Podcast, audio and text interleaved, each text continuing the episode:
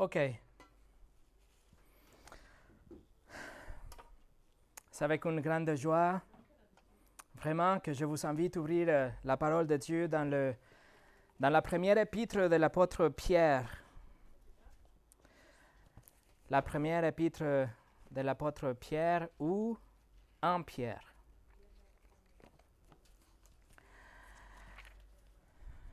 Après avoir étudié le huitième chapitre du livre de Romains et savoir que Dieu fait tout selon son plan et que rien ne pourra nous séparer de l'amour de Dieu, après avoir étudié le psaume 91 qui était lié à ce même thème, nous avons vu que nous serons confrontés à des difficultés, nous serons toujours quand même à l'abri, à l'ombre de Tout-Puissant. Mais aujourd'hui, je voudrais entamer l'étude de cette lettre ensemble avec vous parce que cet épître continue dans la même direction. Cet épître nous va parler de ce que nous sommes en train de vivre aujourd'hui, puisque aujourd'hui on voit des changements énormes, des, des, changements multiples et rapides et dramatiques dans notre pays, mais aussi dans le monde. Et parce qu'on voit aussi que le cours de l'histoire semble prendre une direction que ce n'est pas du tout euh, euh, selon ce que nous, nous, appelons la justice et les choses de Dieu, mais complètement au contraire. Et la vitesse de tous ces changements, c'est pour ça que j'étais amené à considérer la première épître de Pierre pour cette nouvelle saison ensemble, pour un nouveau, un nouveau étude, une nouvelle série d'études ensemble. En Pierre, a deux choses dans l'esprit, la souffrance et l'espoir, l'épreuve et la victoire, la tempête et la paix. Mes amis, le chrétien souffrira. Nous ne l'attendons pas avec impatience. Nous, voulons, nous voudrions l'éviter à tout prix. Mais la réalité est que le chrétien souffrira. Tout de suite après avoir été lapidé en Lystre, l'apôtre Paul a écrit aux frères, il a, il a dit aux frères, il a dit, c'est à travers beaucoup de difficultés qu'il nous faut entrer dans le royaume des cieux. Acte chapitre 14. Paul écrit aussi aux Corinthiens, il a dit, nous sommes pressés de toutes parts, persécutés, abattus. Nous portons toujours avec nous dans notre corps l'agonie de Jésus. Paul à Timothée aussi, il a prévenu, il a dit, tous ceux qui veulent vivre avec piété en Jésus-Christ seront persécutés. Tous. Et tout ça est cohérent avec ce que Jésus a dit dans Jean 15. Il a dit, si le monde vous déteste, sachez qu'il m'a détesté avant vous. Mais il avait déjà dit que nous serons détestés dans Matthieu 10, comme on vient de lire juste avant le culte. Alors, comment pouvons-nous avoir de l'espoir avec cette perspective? Comment est-ce que l'Église peut se préparer en sachant que la persécution arrivera? Comment est-ce que nous pouvons être prêts lorsque nous voyons le nuage amonceler à l'horizon? Comment est-ce que les, les croyants peuvent-ils naviguer à travers la tempête une fois que nous sommes dedans. Quel devrait être notre espoir? Quel devrait être notre but? Quelle devrait être notre attitude et notre responsabilité? Pierre, sous l'inspiration du Saint-Esprit, répond à ces, questions. Cet épître va, vous, nous, va nous encourager et nous instruisant Pierre va nous encourager et nous, nous, nous enseignant la théologie, en appliquant la doctrine. Cette, cet épître va vous montrer, va nous montrer comment est-ce qu'on peut vivre à travers le feu, mais en gardant nos yeux fixés sur la gloire à venir. Alors aujourd'hui, je vous invite à entamer ce voyage ensemble à travers cette courte et inspirante épître Erland Waldner, un commentateur de la Bible, un étudiant de la Bible, il a dit son importance, en parlant de l'épître, il a dit son importance potentielle pour la vie de l'Église contemporaine est plus grande que la brièveté de la lettre suggère. Martin Luther a dit aussi que l'épître de Pierre est l'une des œuvres les plus significatives et les plus convaincantes du Nouveau Testament. Alors je suis très contente, très heureux et très ravi de commencer cette étude avec vous aujourd'hui. Un Pierre est un parcours de triomphe au milieu de la souffrance. Ceci est une épître sur la espérance résolue et la foi en action. Cet épître, mes amis, est vraiment pertinent dans nos jours, dans nos jours d'aujourd'hui, mais aussi à le jour à venir. Alors c'est ça qu'on va commencer aujourd'hui. Mais avant de commencer, on va prier.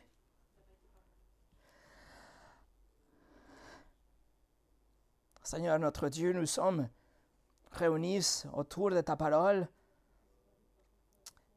Seigneur, pour te demander de l'aide, pour comprendre et saisir dans nos cœurs tout ce que tu veux nous dire à travers cet épître écrit à une église persécutée il y a 2000 ans.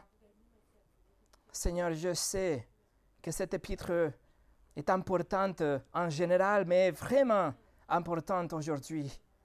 Alors je te demande de l'aide, s'il te plaît, pour que tu me donnes la sagesse, les mots nécessaires et à mes frères et mes sœurs ici, que tu ouvres leur cœur pour qu'ils puissent recevoir et appliquer.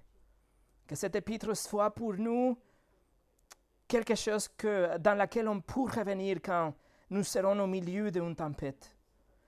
Seigneur, utilise ta parole comme tu l'as promis. Au nom de Jésus. Amen.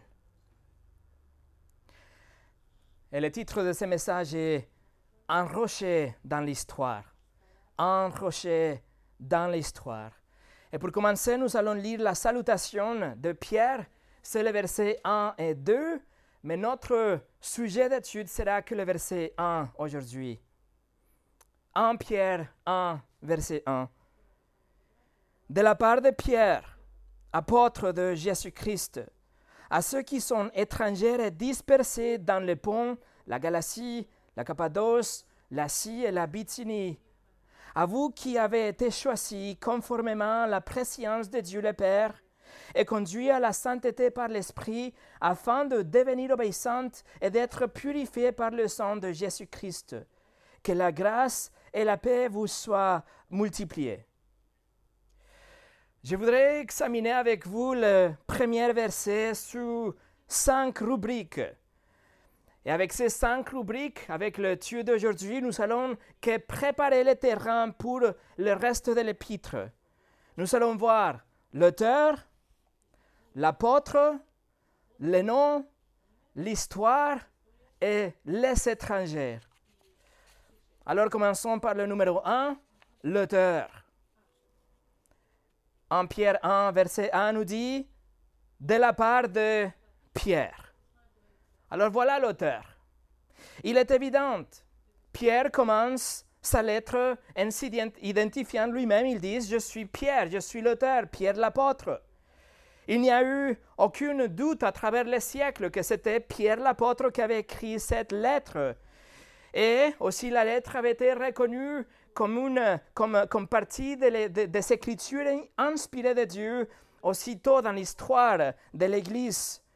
Clément de Rome, un des pères de l'Église, dans l'année 90 après Jésus, il a déjà cité de la première épître de Pierre. Et les documents qu'on a de Clément de Rome sont les documents les plus anciens de l'Église, en dehors du Nouveau Testament, et il citait déjà de cette épître. Papias, un autre père de l'Église dans l'année 110 après Jésus à peu près, il a écrit cinq volumes, un commentaire, une exposition de la foi chrétienne, et il a aussi tiré et cité des vérités de Pierre. Alors Pierre était toujours reconnu comme l'auteur. Par contre, vous devez savoir ce que les sceptiques et les critiques vont vous dire à propos de la première lettre de Pierre les critiques soulignent le fait que la première lettre de Pierre est écrite dans la plus belle forme de la langue grecque.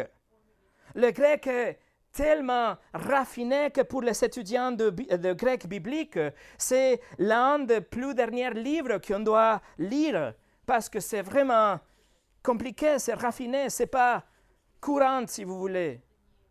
Alors la question se pose, comment est-ce que Pierre, un pêcheur de la Galilée, sans une grande éducation, comment est-ce qu'il a pu écrire dans un niveau tellement élevé de grec? Nous savons que Pierre était capable d'avoir des conversations en grec parce que la Galilée était bilingue et il avait besoin d'avoir les grecs pour le marché des poissons. C'était son travail. Mais en grec si raffiné, les critiques posent la question. Mais la réponse, je vous la donne. La réponse, on la trouve dans le chapitre 5, si vous voulez voir rapidement. Le chapitre 5, verset 12, nous dit C'est par Sylvain c'est par Sylvain, qui est à mes yeux un frère fidèle, que je vous ai écrit. Alors Pierre écrit cette lettre par Sylvain. Sylvain était son secrétaire pour écrire cette lettre. Qui était Sylvain dans ce cas? Sylvain était un juif. Sylvain était un leader de l'église de Jérusalem, selon Actes chapitre 15, verset 22. Là, on le trouve sous le nom de euh, Silas. Le grec, c'est Silas, le nom romanisé, c'est Sylvain. Alors, il était un dans l'église de Jérusalem il était un choisi euh, des, membres ou des leaders plus importants de l'église à l'époque. En fait, il, a été choisi pour expliquer les conseils de Jérusalem aux non-juifs aussi. Paul écrit que Silas était un, un partenaire digne d'annoncer l'évangile aux non-juifs dans Actes 15. Il était aussi un citoyen romain, Actes 16. Donc, Pierre a utilisé Silas ou Sylvain en tant qu'un secrétaire pour écrire euh, ces mots. Le Saint-Esprit a inspiré Pierre, Pierre a dicté à Sylvain, et Sylvain, sous la supervision de Pierre a corrigé ou amélioré la grammaire et la, syntaxe, ce qui donne à cette lettre une touche très raffinée. En fin de compte, et sans aucun doute, Pierre était l'auteur et Sylvain était juste le éditeur, si vous voulez, sous la supervision de Pierre. Numéro 2, l'apôtre. 1 Pierre 1, verset 1 de la part de Pierre, apôtre de Jésus-Christ. Le grec apostolos, ça veut dire tout simplement quelqu'un qui est envoyé avec un message. Et dans le contexte du Nouveau Testament, nous savons que Jésus avait personnellement choisi douze hommes ordinaires pour être ses messagers. Et ici, dans le verset 1, Pierre s'introduit lui-même en tant qu'un apôtre de Jésus-Christ, quelqu'un qui avait été choisi, envoyé directement par Jésus. Et donc, c'est tout ce c'est tout ce qu'il doit dire à propos de lui-même. Pierre, un apôtre de Jésus-Christ. Par contre, nous savons que Pierre était beaucoup plus qu'un parmi les douze apôtres. Il était leur leader. Il y a quatre listes de douze apôtres dans le Nouveau Testament, Marc, euh, Marc 3, Matthieu 10, Luc 6, Acte 1. Et dans chacune de ces listes, Pierre est toujours le premier nom, ce qui nous montre qu'il était le plus important en, tant que leur leader. Ces douze hommes ordinaires ont été choisis pour faire des choses extraordinaires, pour établir l'Église. Ils étaient euh, ceux qui ont reçu la révélation directe de Dieu pour justement rédiger le Nouveau Testament. Les mots qu'on a, nous, en tant que nos écritures bibliques, les canons bibliques, c'est les apôtres qui ont écrit ou quelqu'un qui était vraiment proche de eux, un partenaire proche. Les apôtres ont été aussi ceux qui ont cadré et expliqué la doctrine de l'Église les apôtres ont été accordés des pouvoirs pour faire des miracles afin que leur message soit authentifié aussi et que les faux enseignements soient dénoncés. Les douze apôtres étaient des gens uniques dans l'histoire. Mais Pierre, Pierre était leur leader. En fait, le douzième nom le plus mentionné dans le Nouveau Testament après Jésus est Pierre. Pierre est le douzième personnage principal dans le Nouveau Testament, après Jésus. Les évangiles mentionnent le nom de Pierre plus que le nom des autres onze disciples. Plus de la moitié du livre de Actes a Pierre dans le centre. le tout premier sermon dans l'Église, c'était Pierre qui a prêché. Jésus a parlé de Pierre plus que d'aucun des autres disciples. Pierre a confessé Jésus avec audace, avec, avec courage. Mais aussi Pierre était réprimandé directement plus que les autres disciples, bien sûr à part Judas, le traître. Judas, euh, pardon, Jésus a exprimé son approbation envers Pierre plus que les autres, même si il a reçu aussi les plus sévères reproches de Jésus plus que les autres, sauf Judas le traître. Pierre était leur leader.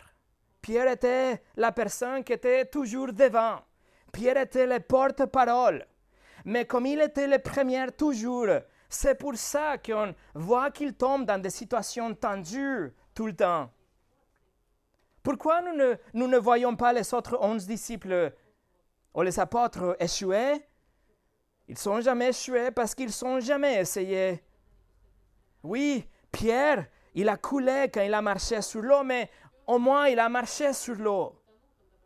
Pierre a voulu éloigner Jésus de la croix, mais au moins il a exprimé son amour et sa préoccupation envers son maître. Oui, Pierre, il a, il a agi d'une façon violente, il a coupé l'oreille de ses serviteurs, mais au moins il a essayé de protéger son maître. Oui, Pierre a nié Jésus trois fois, mais au moins il était près de Jésus pendant son arrestation, tandis que les autres onze étaient déjà Jésus, cachés quelque part, ou les autres dix, parce que Judas était déjà mort. Alors il était le leader des apôtres. Il était un leader vraiment humain, quelqu'un avec des défauts comme vous et comme moi. Et je trouve fascinant de pouvoir lire, étudier une lettre écrite par quelqu'un qui était tellement près de Jésus, mais en même temps il était le leader de, des autres onze apôtres. Numéro 3, le nom. À la base, le nom original de Pierre, vous le savez, était Simon. Simon en grec ou Siméon en hébreu. On sait qu'il était le fils de Jonas, on sait qu'il était membre d'une famille de pêcheurs qui vivaient en Bethsaïde, après en Capernaum. On sait aussi que euh, Pierre était marié, que Jésus avait guéri sa, euh, sa belle-mère, et nous pouvons conclure que sa femme voyageait avec le groupe, ensemble avec les femmes des autres apôtres, comme 1 Corinthiens 9, 5 nous fait comprendre. C'était André, le frère de Simon, qui était déjà un disciple de Jean-Baptiste, qui a cru en Jésus et a décidé d'amener Simon pour le rencontrer. Alors, qu'est-ce qui s'est passé lors de cette première rencontre entre Jésus et Pierre, le leader des apôtres? On va aller ensemble à Jean chapitre 1. Jean chapitre 1.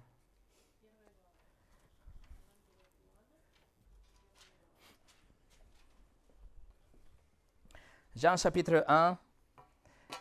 Regardez avec moi versets 40 au 42. André, le frère de Simon-Pierre, était l'un de deux qui avaient entendu les paroles de Jean et qui avaient suivi Jésus. Il rencontra d'abord son frère Simon et lui dit, Nous avons trouvé le Messie, ce qui correspond à Christ. Il le conduisit vers Jésus. Jésus le regarda et dit, Tu es Simon, fils de Jonas, tu seras appelé Cephas, ce qui signifie Pierre. Alors, Cephas, tout simplement, c'est le araméen pour pierre, une pierre. Jésus est en train d'anticiper le leadership de Pierre dans la nouvelle Église. Jésus savait qu'il serait dur, solide comme une pierre. Il fallait que Simon change et devienne quelqu'un d'inamovible, une pierre en tant qu'une personne. Il serait une pierre dans l'histoire de l'Église, mais l'Église avait besoin plutôt d'un rocher, quelque, quelque chose de massif pour pouvoir après placer une pierre. Regardez avec moi Matthieu euh, chapitre 16. Matthieu chapitre 16, verset 15 au 17.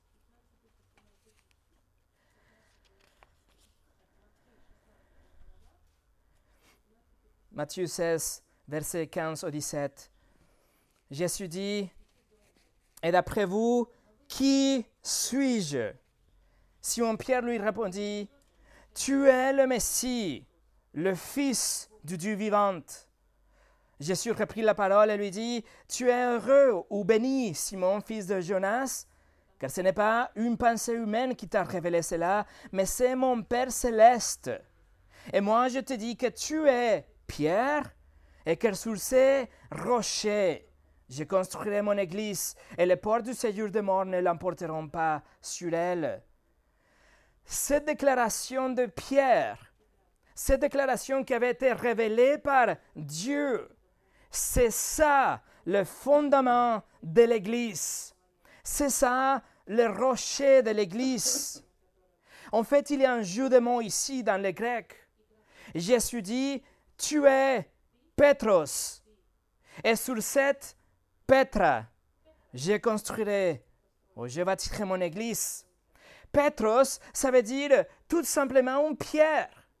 Et il dit, tu es une pierre, tu es Cephas, tu es pierre.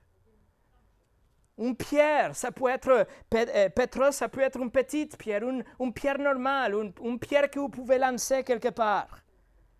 Par contre, Petra, c'est un énorme rocher. Petra, c'est un bloc massif. Un rocher, c'est une pierre angulaire pour un bâtiment. C'est un rocher pour une fond, fondation d'un bâtiment. Jésus a utilisé une pierre, Pierre l'apôtre, pour diriger des autres petits pierres, les autres apôtres, et vous et moi, pour que son Église soit construite dans le rocher massif de la déclaration de Pierre, la révélation qu'il avait reçue de Dieu, que c'était que Jésus est le Messie, le Fils de Dieu vivant. Pierre était tout simplement une pierre dans l'histoire. Mais Christ, il est le rocher dans l'histoire. Jésus l'appelait Pierre, mais parfois dans les évangiles, on voit qu'il est appelé aussi Simon. Chaque fois qu'il réagit en tant qu'un pécheur, en tant qu'un rebelle, en tant que quelqu'un qui désobéit, il est appelé Simon.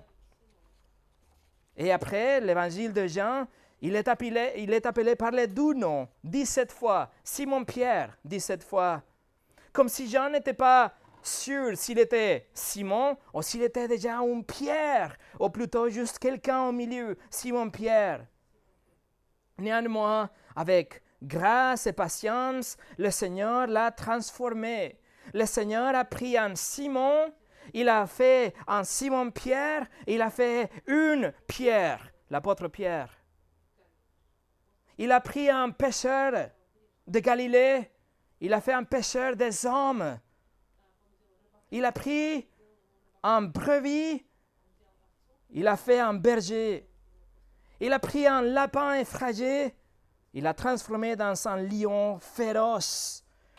Il a pris un homme faible, il a fait de lui une pierre solide. Et certainement, mes amis, il était censé devenir une pierre solide à cause de la période de l'histoire qu'il était sur le point d'affronter. Numéro 4, l'histoire. Numéro 4, l'histoire. L'histoire, mes amis, pose vraiment les cadres pour le reste de l'épître. Cette petite leçon d'histoire que je vais vous donner maintenant est vraiment nécessaire pour l'étude de cet épître. Alors je vous demande que vous soyez euh, euh, euh, attentive parce que vous devez garder l'histoire, le contexte à l'esprit pendant que nous allons parcourir tout ce livre de la Bible. Alors voilà l'histoire. Vous le savez, les chrétiens ont toujours été persécutés depuis le début de temps, depuis le début de l'Église, je veux dire. Et nous pouvons lire par rapport à ça dans le livre des Actes. Nous le savons à partir de l'histoire de l'Église. L'histoire de l'Église le confirme. Et Jésus l'avait déjà prévenu. Les chrétiens ont toujours été persécutés. Les disciples de Jésus ont été haïs, détestés, parce qu'ils s'opposaient aux valeurs du monde. C'est pourquoi les chrétiens se rassemblaient en secret. Ils ont décidé de se rassembler, par exemple, dans les catacombes de Rome pour célébrer le dimanche, le jour du Seigneur, le jour le plus important de la semaine. Le rassemblement pour la prière, le rassemblement pour la communion fraternelle, le rassemblement pour l'étude de la parole était la priorité dès le début. Et les croyants faisaient tout pour pouvoir y être. Mais puisque ils s'étaient déjà détestés, les gens ils ont commencé à répandre des rumeurs. Ils savaient que pendant le culte de dimanche, ils célébraient la Sainte Seine. Et ils savaient que pendant la Sainte Seine, il avait de sang et la chair. Et donc, ils ont commencé à accuser les chrétiens de cannibalisme. Ils ont répandu la rumeur que les chrétiens, dans les catacombes, ils mangeaient des enfants et des non-juifs. Ou parce que les chrétiens se sont salués avec affection et parfois avec, avec un baiser entre des frères et des sœurs, ils ont supposé ou inventé que les réunions dans les catacombes étaient sexuellement dépravées aussi. Alors les chrétiens étaient détestés de toute façon. Les chrétiens étaient discriminés. Les, chrétiens étaient considérés comme, comme des citoyens de douzième classe. Ils s'étaient surveillés, contrôlés, silencés. Et quand les chrétiens donnaient leur allégeance au roi Christ et pas à l'empereur, ils ont été punis. En fait, les chrétiens, mes amis, étaient tout simplement des chrétiens. Il n'avait rien d'extraordinaire. Il était tout simplement des gens qui voulaient se réunir pour le Seigneur et qui ont suivi des choses pour pouvoir être ensemble et étudier les Écritures. Ils étaient vraiment la lumière au milieu des ténèbres. Ils ne se conformaient pas au monde. Il filtrait tout à travers les Écritures. Il refusait de euh, faire partie de leur religion d'idolâtrie ou dans la débauche sexuelle de l'époque. Il refusait de suivre le César comme leur Seigneur. Autrement dit, ils étaient des chrétiens normaux. Ils étaient des vrais chrétiens. Tout simplement, ils étaient des chrétiens dans tous les sens du mot chrétien. Néanmoins, la persécution était légère.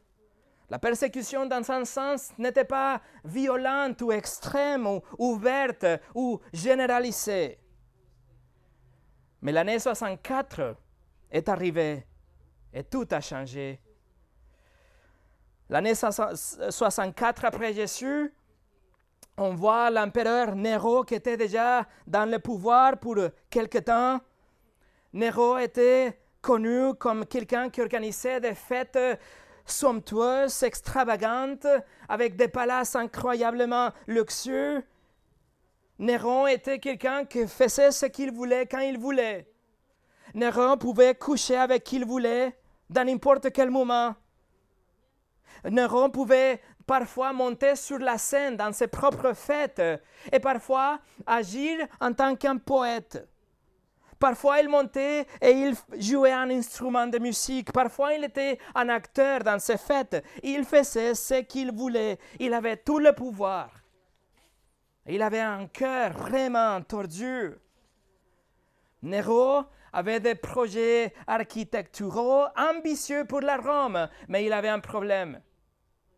Le problème, c'est que la, la ville était déjà construite et il n'avait pas de place pour ses projets, pour ce qu'il voulait construire. Alors, la nuit de 18 juillet 64, Rome a été incendiée. Et l'histoire dit que possiblement, très probablement, c'était Nero lui-même qui a commencé l'incendie. L'historien romain Tacitus écrit que le feu était immense.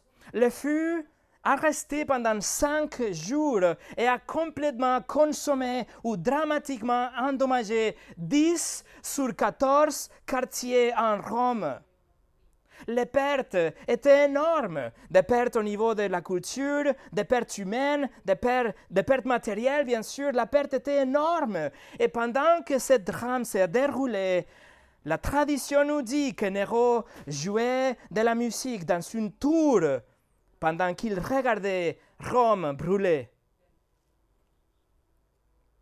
Tout de suite après le feu, Nero a commencé la construction d'un palace extraordinaire. Il appelait la, la maison d'or. Mais il a commencé la construction pendant que les cendres étaient encore fumantes. Il était pressé, il voulait le faire rapidement.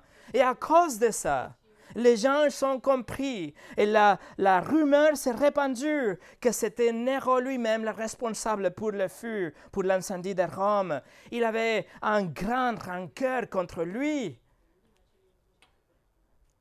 Alors, pour dévier sa responsabilité, pour se sauver lui-même, Nero a accusé les chrétiens.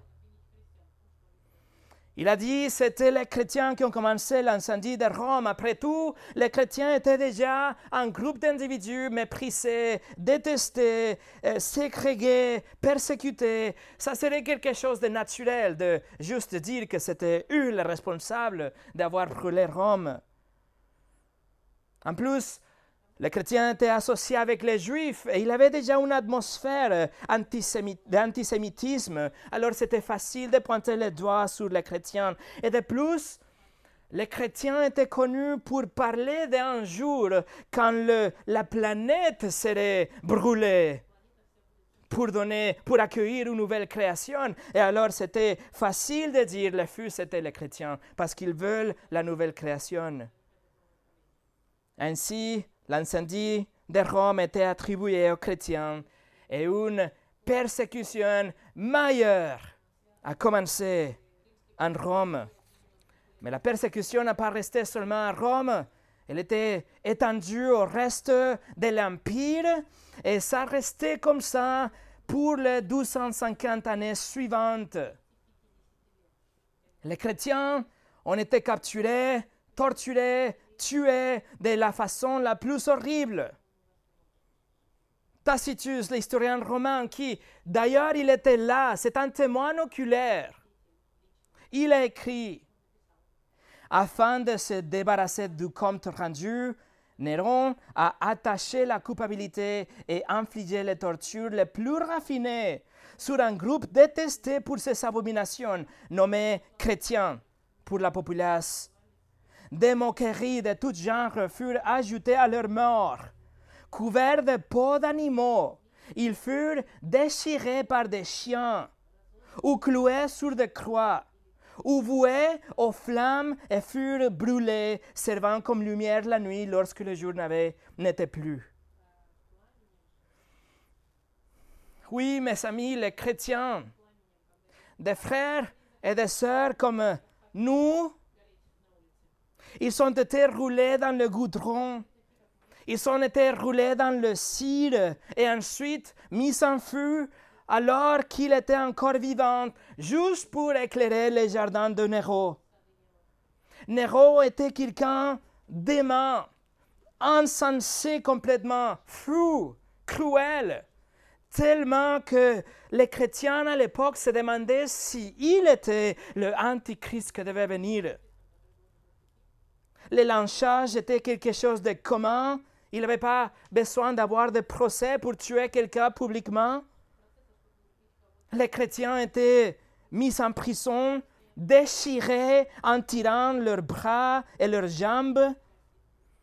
Ils s'étaient marqués dans la peau, grillés, brûlés, flagellés, lapidés, pendus. Ils s'étaient lacérés par des couteaux chauffés au rouge ou carrément juste jeté sur le corne des taureaux. Tout ce qu'un cœur diabolique peut imaginer, c'était ça la vie chrétienne. Et c'est ça qui est en train de se produire au moment quand Pierre écrit sa lettre. C'est ça le contexte lorsque Pierre prend son, stylo pour écrire dans l'année 65. Cette lettre est née lors d'une persécution, persécution vicieuse qui augmenterait progressivement. La persécution est devenue la norme juste 12 ans plus tard, 67 après Jésus.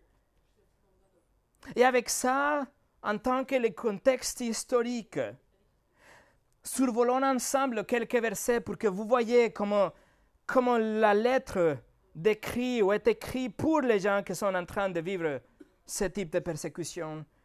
Regardez chapitre 1, verset 6. chapitre 1, verset 6. C'est ce qui fait votre joie, même si maintenant, puisqu'il le fait, il le faut, vous êtes pour un peu de temps attristés par, par diverses épreuves. Chapitre 2, versets 20 et 21. En effet, quelle gloire y a-t-il à endurer des mauvais, des mauvais traitements si vous commettez des fautes? Mais si vous endurez la souffrance alors que vous faites ce qui est bien, c'est une grâce aux yeux de Dieu. De fait, c'est à cela que vous avez été appelés, parce que Christ aussi a souffert pour nous, vous laissant un exemple afin que vous suivez ses traces. Chapitre 3, versets 13 et 14. Qui vous fera du mal? Si vous avez pour modèle ce qui est bien D'ailleurs, même si vous deviez souffrir pour la justice, vous seriez heureux. N'ayez de eux aucune crainte et ne soyez pas troublés. Chapitre 4, verset 12. Mes bien-aimés, ne soyez pas surpris par de la fournaise qui sévit parmi vous pour vous éprouver, comme s'il vous arrivait quelque chose d'étrange. Chapitre 4, verset 19. Ainsi, que ceux qui souffrent selon la volonté de Dieu s'en remettent à lui comme au fidèle Créateur en faisant ce qui est bien. Chapitre 5, verset 10. Le Dieu de toute grâce vous a appelé en Jésus-Christ à sa gloire éternelle. Après que vous aurez souffert un peu de temps, il vous rétablira lui-même, vous affirmera, vous fortifiera, vous rendra inébranlable. Et vous voyez avec ça comment c'était absolument nécessaire que Simon devienne une pierre dans l'histoire. Une pierre qui, se tiendrait dans le rocher de l'histoire, la personne, la divinité de Christ. Numéro 5, les étrangers. Numéro 5, les étrangers. Regardez encore une fois le verset 1 de la part de Pierre, apôtre de Jésus-Christ, à ceux qui sont étrangers et dispersés dans les ponts, la Galatie, la Cappadoce, la Syrie et la Bithynie, à vous qui avez été choisis. Alors, qui sont les étrangers? Les étrangers sont les cellules, on voit à la fin de ces versets, mais on, parlera de ça la semaine prochaine. Ils sont les cellules. Les étrangers sont des chrétiens qui sont dispersés dans les villes qui sont mentionnées ici. Il y avait bien sûr des chrétiens qui habitaient déjà là, mais il y a des autres qui avaient fui Rome à cause de la persécution de l'histoire. Ces chrétiens se sont dispersés, ils ont trouvé une place, une maison à la Turquie d'aujourd'hui. Les Grecs derrière étrangers, par épidémos, ça veut dire tout simplement séjourner. Quelqu'un qui n'habite pas dans un endroit, il est juste là pour avoir le passage. Il est en train d'aller de, de, quelque part, mais il vit là pour un certain moment. C'est une résidence temporaire. Il habite là, mais il n'habite pas là. Il est, il est en train de séjourner. Ces chrétiens ne sont résidents temporaires, euh, pardon, ne sont de résidents permanents, mais ils sont de résidents temporaires dans ces villas, juste comme nous aujourd'hui, nous sommes de résidents temporaires dans ce monde ici. Ce monde ici n'est pas notre résidence permanente, ce n'est pas notre vraie patrie, notre vraie maison, notre vraie patrie, c'est au paradis. L'auteur de livre aux Hébreux, après qu'il a mentionné tous les noms dans le chapitre 11, tous les héros de la foi, les hommes et la femme et les femmes dans l'Ancien Testament, il dit dans le verset 13, il dit, c'est dans la foi qu'ils sont tous morts sans avoir reçu le bien promis, mais ils les ont vus et salués de loin, et ils sont reconnus qu'ils étaient étrangers et voyageurs sur la terre. C'est ce que Philippiens 3.20 nous dit aussi, quant à nous, notre droit de cité est dans le ciel. Jésus a dit, dans Jean 15, 19, il a dit, si vous étiez du monde, le monde vous aimerait car vous seriez à lui. Mais vous n'êtes pas du monde. Mais je vous ai choisi du milieu du monde, c'est pour cela que le monde vous déteste. Pierre écrit à ses frères et sœurs qui sont des étrangers. Ils sont en train de subir ce type de persécution extrême et vicieuse. Et ils sont des exilés quelque part. Ils, sont en train de séjourner dans des autres villes, mais aussi dans ce monde juste comme vous et comme moi. Nous sommes de passage ici. Nous avons une dernière destination, une destination finale que c'est le paradis. Ici, ce monde, mes amis, n'est pas notre maison. Qu'est-ce qu'on a fait alors pour mériter le paradis? Comment est-ce qu'on a, comment est-ce qu'on est devenu digne pour aller au paradis, pour appeler le paradis notre maison? Réponse Absolument rien. Au contraire, ce que nous méritons, c'est la condamnation juste de Dieu parce que nous avons transgressé ses lois, les dix commandements. Si Dieu est bon, si Dieu est juste, il doit punir le péché partout où il le trouve. Il doit punir le terroriste, il doit punir le meurtrier, mais il doit punir aussi les menteurs et ceux, qui pratiquent l'adultère et les voleurs ceux qui sont piégés dans la pornographie et la rébellion. Mais puisque Dieu est riche en miséricorde, Jésus est mort pour nous. Et il a pris en lui la condamnation juste qui était censée de tomber en nous. Jésus est mort pour nous. Il est mort à la place de pécheurs. Et il est ressuscité trois jours plus tard. Il a satisfait la justice de Dieu pour que nous puissions être pardonnés et la vie éternelle nous a été accordée avec le paradis. Le paradis, notre destination finale et éternelle, est un cadeau de Dieu. En réponse de sa grâce infinie, nous nous détournons de notre péché et nous plaçons notre confiance en Jésus seulement. Et Dieu, qui ne peut pas mentir, il nous a promis un héritage dans le ciel.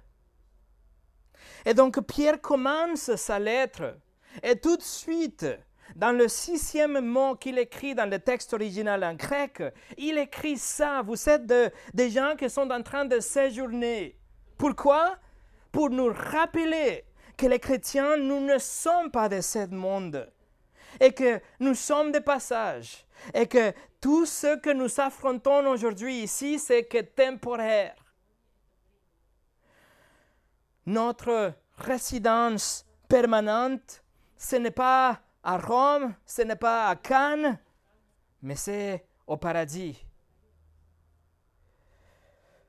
Et pour finir aujourd'hui, mais comment, comment est-ce que Pierre va écrire une lettre? Qu'est-ce qu'il va faire pour aider, pour soutenir, pour encourager les frères et les sœurs qui sont en train de souffrir la persécution de Néro il va leur donner de l'espoir. Il va leur donner la théologie. Il va leur donner la doctrine. Il va leur donner une perspective éternelle. Il va leur rappeler que nous sommes en train de séjourner ici. Il va leur dire que nous devons toujours fixer nos yeux sur Jésus. Il va nous dire ce qu'on a besoin pour ces jours aujourd'hui, dans nos jours aujourd'hui. Survolons ensemble, encore une fois, toute l'épître. Juste quelques versets pour vous montrer qu'est-ce que c'est que Pierre va leur dire pour les encourager.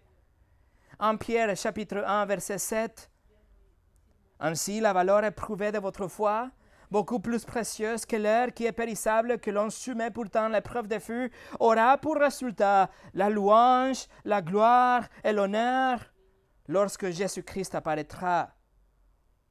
Chapitre 1, verset 9. Vous obtenez le salut de votre âme pour prix de votre foi.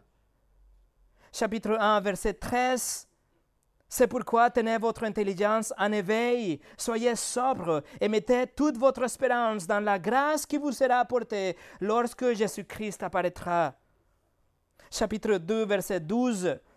Ayez une bonne conduite au milieu de nos croyants afin que même la même où ils vous calomnient comme si vous faisiez le mal, il remarque votre belle manière d'agir et rend gloire à Dieu les jours où il interviendra.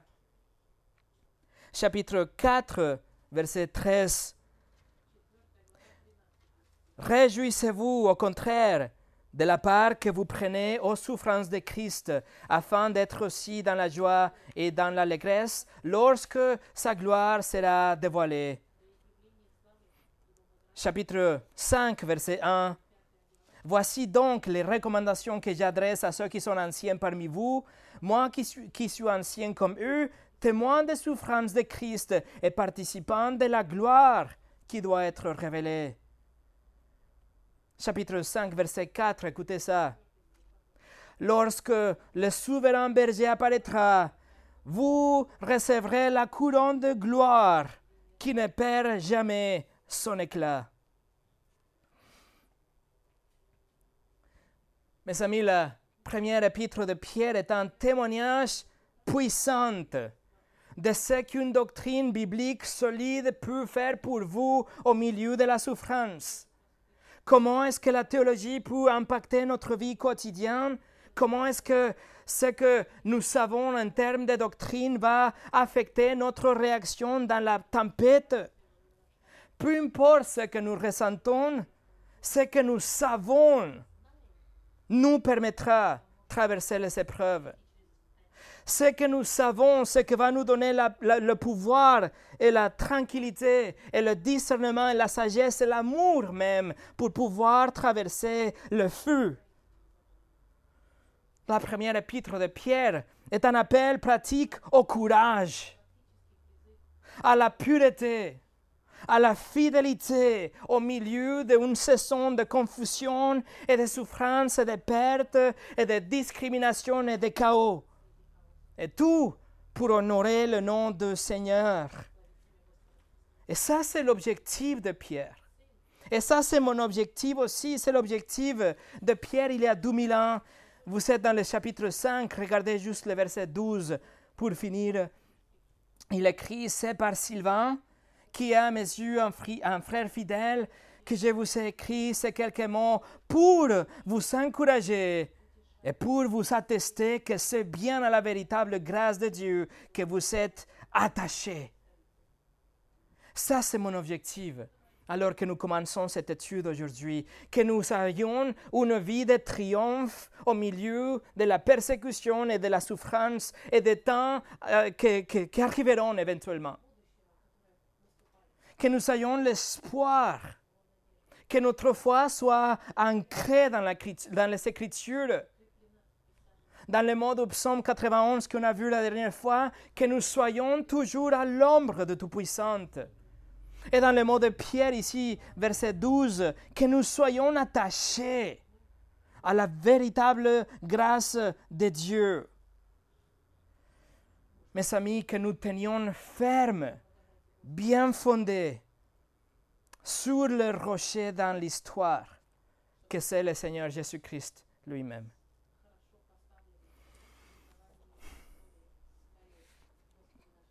Prions ensemble.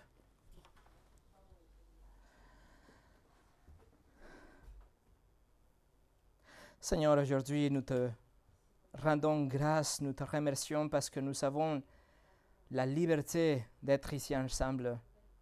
Nous pouvons lire notre Bible, nous pouvons témoigner à nos amis, nous pouvons même donner des traités dans la rue.